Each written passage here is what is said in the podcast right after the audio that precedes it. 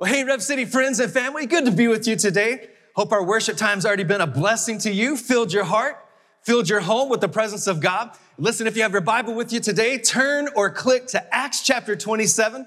And as you're turning there, I want to take a moment and say happy Father's Day weekend to all the men out there, all the dads, all the granddads. Listen, fatherhood is about courageous servant leadership. And more than ever in our culture, with everything that we're up against, everything that we're going through, it's exactly what we need. Men and women of God who are willing to speak up and step up. And listen, I'm so thankful for the precious men and women who were willing to gather with me and these past two Sundays and have the courageous conversations. Listen, if the people of God do not speak up and step up, the enemy is always right there waiting to fill the void with increased division and hate and violence, and we can look around and see it happening. So it's time for us as the people of God who have the promises of God and the presence of God living inside of us to be the ones who are pointing people to those promises and to God's presence so that we can see what only God can do healing and reconciliation and hope for our future. So come on, courageous Christian leadership. That's what fatherhood is all about. Happy Father's Day to all you guys. Excited to see you on Sunday afternoon right here at Rev City. We have a gift box that's been filled with all sorts of incredible things for guys. All men 18 and up, we welcome you to come by Sunday afternoon, pick up your box. Listen, if dad can't make it and you can come by and pick it up for him, we welcome you to come and do that as well. Can't wait to see you. Happy Father's Day. Well, all right, Acts chapter 27. Let's dig into God's word together today. Because listen, how we respond matters and who we turn to matters. We must turn to God. Find our hope, find our strength, find our way forward in Him and in His Word. So let's pray together. Right there where you are, pray and invite the Spirit of God to speak to you through His Word. As I pray for us corporately, Father, in Jesus' name, we thank you for the hope that we find. We thank you for the comfort that we find. We thank you for the healing that we find when we turn to you and we look to you. We welcome you to do those very things and more in our hearts today as we dig into your promises for our lives and for our families in Jesus' mighty name. And all God's people said, Amen, amen, amen. All right, we're going to read a lot of Acts chapter 27 today as the Lord has impressed on my heart some things that I believe He wants to unpack through this amazing story. And listen, let me set the stage for you. Paul has been in prison for his faith and he's being delivered to stand trial. And let's pick up verse four. We're going to read a lot of this chapter together. And I believe there are some powerful things that the Lord wants to unpack to speak powerful truths to our hearts today through his word. Verse four says this, from there we put out to sea again and passed to the lee of Cyprus because the winds were against us.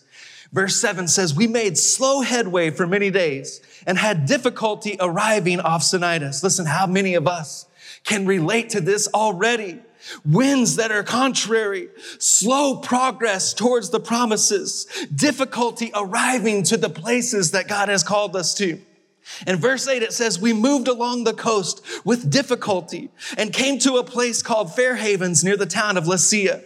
Much time had been lost and sailing had already become dangerous because by now it was after the Day of Atonement, which was a day of fasting. So Paul warned them, men, I can see that our voyage is going to be disastrous and bring great loss to both ship and cargo and to our lives also. But the centurion, instead of listening to what Paul said, followed the advice of the pilot and the owner of the ship. Since the harbor was unsuitable to winter in, the majority decided that they should sail on, hoping to reach Phoenix and winter there. Listen, be careful who you're listening to. Paul was bringing the word of the Lord. Paul was bringing a warning from God, and they chose to listen to the majority. In this season, there were all kinds of opinions and voices and agendas. Be careful who you listen to and be willing to be part of the minority who says, As for me, as for my house, we'll serve the Lord. As for me, my hope, my strength, my direction is going to be founded in the word of God. The way that I speak up, the way that I step up is not going to compromise what the word of God has to say. And as I do what God has to say, I trust I'll get God kind of results. Reading on, verse 13, it says, When a gentle south wind began to blow, they saw their opportunity. So they weighed anchor and sailed along the shore of Crete. But before very long, a wind of hurricane force. Really, we set out to sail and the wind was gentle. And now there's a wind that's a hurricane blowing against us. It says that kind of a wind called the northeaster swept down from the island. And it says the ship was caught by the storm, verse 15, and could not head into the wind. It couldn't move forward towards the desired direction. And watch what it says. So we gave way to it and let ourselves be driven along. Listen, mark that. We're going to come back and dig into that. But in verse 21, it says, Paul stood up before them and said, Men, you should have taken my advice not to sell from Crete. And listen, I don't know about you, but for me, I'm encouraged that the Apostle Paul, even the mighty Apostle Paul, could not resist saying, I told you so. And it says, if you had listened to me, you would have spared yourself this damage and loss. But listen, in 22, Paul says, But now I urge you to keep up your courage, because not one of you will be lost, only the ship will be destroyed. Because last night, an angel of the God to whom I belong and whom I serve stood beside me and said, Do not be afraid, Paul. You must stand trial before Caesar, and God has graciously given you the lives of all who sail with you. So keep up your courage, men, for I have faith in God that it will happen just as he has said to me. And in verse 27, we find that for 14 nights, the storm has raged and they're still being driven across the Adriatic Sea. When about midnight, the sailors sensed that they were approaching land. And hear me, in this situation, this was not a good thing. 28, they took soundings and found that the water was 120 feet deep. A short time later, they took soundings again and found that it was 90 feet deep. Fearing they would be dashed against the rocks, they dropped four anchors from the stern and prayed for daylight. And listen, as I was reading this passage, this amazing passage, something jumped off the page to me. And it's found in verse 15, where it says that as the ship was being caught up in the storm and could not head in the direction that they intended to head, it says this, they gave way to it and let themselves be driven along. In other words, they found themselves drifting. And listen, drifting can be a dangerous place to be. And I've recently experienced the reality of this in my own life. And I love to golf and I love to fish. And recently I was out on our boat fishing and spending time with God and praying and actually catching some fish. And I hooked something and I knew that I hooked something big. And I fought and I fought and I reeled and I reeled only to discover I had hooked into not a giant fish, but a giant old log. And as I worked with this to try to untangle it, and I was distracted by the mess that was made and the line that was tangled, and trying to get this all taken apart so I could throw the log back into the lake, I became distracted. And I didn't notice that my motor had died and I had begun to drift. And what had started as a calm, peaceful day of fishing, it was a little windy, but it was a beautiful day. Quickly, I began to look up and I realized that what had started out as a beautiful day was now turning into a disaster. Because I looked up and realized I was up against the rocks. My motor was dead. I had become distracted and I had drifted into a dangerous place. And hear me, the Lord began to speak to my heart about the dangers of drifting spiritually. Some of the ways that maybe I have begun to drift in this season. Maybe the ways that you might be feeling you're drifting from your calling, from your convictions, from your commitments. And listen, for those of us who have found ourselves drifting, God is calling us back onto course, back to a place of purpose and passion, back to a place of priority and pursuit of the things in the call of God, back to the place where we're living out what Hebrews chapter 12, 1 and 2 encourages us to live, to throw aside everything that hinders, the sin that so easily entangles. Why? So that we can run with perseverance the race that God has marked out before us. How do we do it? Fixing our eyes on Jesus, the pioneer and perfecter of our faith. Because you see, I got distracted. At first, I got disappointed. I thought I had caught a three foot fish and it turned out to be a six foot log. Disappointment caused distraction. And then I looked up and realized I had drifted to a place of discouragement. I mean, it was a stressful moment fighting to keep that boat from being damaged on the rocks and trying to navigate the log and the wind and the waves. I had drifted to a dangerous place. Today, what's distracting you? What's disappointing you? What's discouraging you and causing you to take your eyes off of Jesus in a way that might have you drifting away from the calling and the conviction and the passion that you once had in your heart for Jesus? Today, He's calling you back. He's calling you back. Come on to that race that's laid out before you, which implies intentionality, which implies forward motion, which implies our eyes on the finish line, our eyes on the promises, our eyes on the prize that God has set out before us. And listen, if you feel like the wind and the waves are causing your boat to be almost shipwrecked, be reminded, be encouraged. Hebrews 6 verse 19 says, we have this hope as an anchor for our soul firm and secure. Another translation says strong and trustworthy. Come on, if you feel like you're drifting, if you feel like you're about to be beaten against the rocks, turn to Jesus.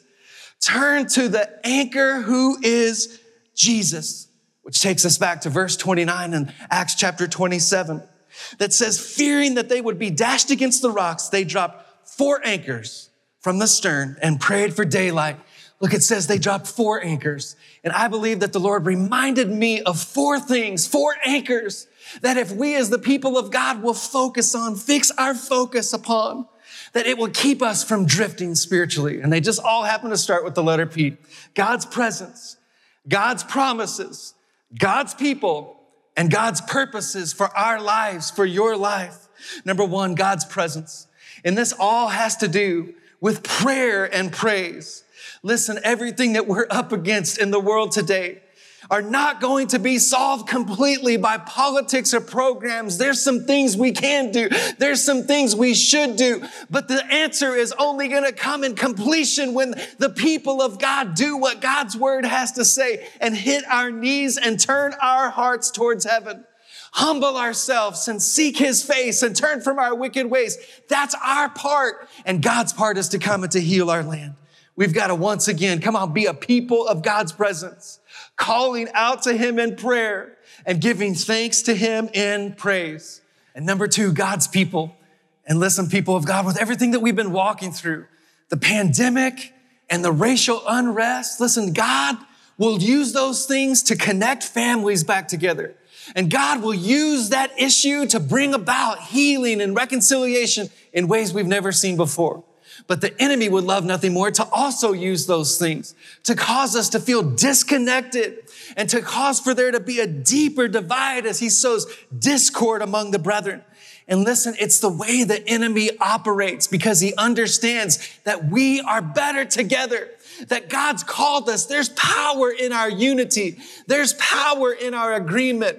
There's power when we come together in spite of our different backgrounds, different races, different nationalities, and join together to serve God and serve people. Ecclesiastes 4 says it so clearly. A person standing alone can be attacked and defeated, but two can stand back to back and stand and conquer. Three are even better, for a triple braided cord is not easily broken. Listen, we're better together. And God's called us to be a body. God's called us to be the church of Jesus Christ standing together. Hebrews 10 verse 25 says, don't give up meeting together as some are in the habit of doing, but encouraging one another. Gather together and encourage one another all the more as you see the day approaching. Listen, we're better together. And Satan is the accuser of the brethren. He'd love nothing more than to cause you to become disconnected from the people of God. And listen, what I understand is that the Bible says Satan goes around like a roaring lion. What I know about lions is that they look, as they're hunting, they look for the one that gets disconnected from the herd, who gets isolated from the family. And that's where the lion pounces. Don't get disconnected. Stay connected to God's presence and to God's people. Number three, the third anchor that will keep us from drifting into dangerous places, God's promises. Listen, which are found in his word. And more than ever, with all the opinions, the increasing perspectives about how to do life or do marriage or how to respond to this or how to speak up or step up, more than ever, we've got to be people of God's word people of God's promises, once again digging into this book, which is alive and active and sharp, and say, God, what is your heart for the matter? Above and beyond what I think or what I feel, what does your word say? Come on, man of God, woman of God, young person, dig into God's word. Stay connected to God's promises. Build your life, build your family, build your marriage, build your business on the word of God. Matthew 7 verse 24 says this, therefore everyone who hears these words of mine and puts them into practice is like a wise man who built his house on the rock. Come on, the storms might come, the winds might blow, the waves might roar, but that house will stand if it is built upon the word of God. Stay connected to God's presence. Stay connected to God's people. Stay in God's promises. And four, the fourth anchor that keeps us from drifting into dangerous places is stay connected to God's purposes. God's purpose for your life. Listen, 2 Timothy 1 verse 9 says that you were saved for so much more than just to get to heaven. You were saved and called with a holy calling, not according to your works, but according to God's own purpose and grace. Listen, you need to hear me today. Your life and your purpose matters. It matters to God. It matters to this community. It matters to this church. In your marriage, in your family, in your workplace, don't allow discouragement. Don't allow even defeat to keep you on the spiritual sidelines of the purpose of God for your life. Keep loving, keep serving, keep giving, Keep speaking. Your life matters. Your purpose matters to the purposes of God. Listen, the Bible says that the godly may stumble or fall even seven times, but they will get up again. Don't allow the enemy to come and tell you that you are insignificant or that you are unqualified. God doesn't call the qualified, He qualifies the called. There's a purpose for your life. And listen, the scripture that's been so powerfully important to me as we've walked through these seasons says, We know that God causes everything to work together for the good of who? Those who love God and who are called according to what? His purpose for them. Your life matters. Your purpose matters. Listen, friend, right where you are today, would you just begin to ask the Lord, ask the Holy Spirit, Lord, what are you speaking to me? Are there any places in my life where I find myself drifting? Drifting from my calling, drifting from my commitments, drifting from my convictions about who you are and who I am in you. Listen, as you're asking the Lord to speak to you, and I trust He's speaking to you, I want to speak to you as well, and I want to pray for you. I want to speak to anyone who is in a storm, anyone who finds themselves drifting. And I want to encourage you today that God's calling you back. He's calling you back to that place of intentionality, that place of purpose and passion. He's calling you back to that place of priority and pursuit. He's calling you back to His presence. He's calling you back to be that person of prayer. Come on, that man or woman of God who every day hits your knees and surrenders your heart and commits your life to God in a fresh and new way, who looks to Him to be the source of your strength, the source of your hope. He's calling you back to the people of God. I want to speak to you if you feel disconnected from God or from His people, He's calling you home. He's calling you back to that place of His promises, to be in His Word. And we need men and women and young people of God's Word who will once again begin to build our lives and build our homes upon the truth of God's promises. And He's calling us back to His purposes. The call of God on your life the difference He's called you to make. Don't allow disappointment or discouragement or even defeat to keep you on the sidelines of the calling and the purpose of God for your life. Listen, God's calling us, but our part is to answer. And right where you are today, say yes to God. Say yes to His invitation. Lord, we say yes to the call to come back into your presence and into your promises and to be with your people, Lord, connected to your purposes. We say yes, Lord, in the places where we've been spiritually drifting. God, to anyone today who feels like they're in a storm, the seas are, are roaring and the winds are blowing. God, thank you that we have an hope.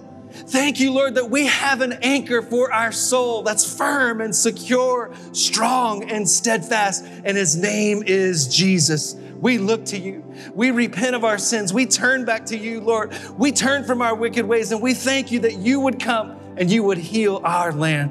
And listen, friend, if today you're far from God, you've drifted away from Him, today He's calling you back home. He's calling you back to that place of relationship, that place of purpose that only He can provide, that only He can see you through to right now, listen, friend, if that's you, say yes to Jesus. Say yes to the free gift of salvation that we don't have to earn. We never could earn it. We receive it by faith and by grace. Listen, if that's you, you're responding to Jesus, saying, I recognize I'm a sinner. I recognize I'm drifting and I need God in my life. We want to pray this with you and for you. And our church family knows we do it for a couple of reasons. One is to quickly tell you and affirm to you, we want to come alongside you to support you in your relationship and your walk with Jesus Christ. And two, it's because even as we are growing in our faith, we recognize we never graduate from grace. We need Jesus today as much as we've ever needed him before. So let's pray this together. Repeat after me Father, in Jesus' name, I recognize my need for a Savior. And I thank you for sending Jesus to pay the price I could not pay to make a way that I might have a new life and a fresh start. And I give you that life and I give you my trust. And because of Jesus, because of the cross of Jesus, I'll never be the same. I'll never be the same. And right where you are, would you just rejoice with all of heaven for the precious people who dedicated their life to Jesus today? And listen, friend, if that was you, we want to hear from you. We have some resources we would love to send you would you text us? Text New Life, all one word, to text number 30500 or email us at newlife at revcity.com. Well, friend, I hope you've been encouraged by God's word today to stay anchored to His presence, His promises, His people, and His purpose for your life. Before we close today, let's worship the Lord together one more time today.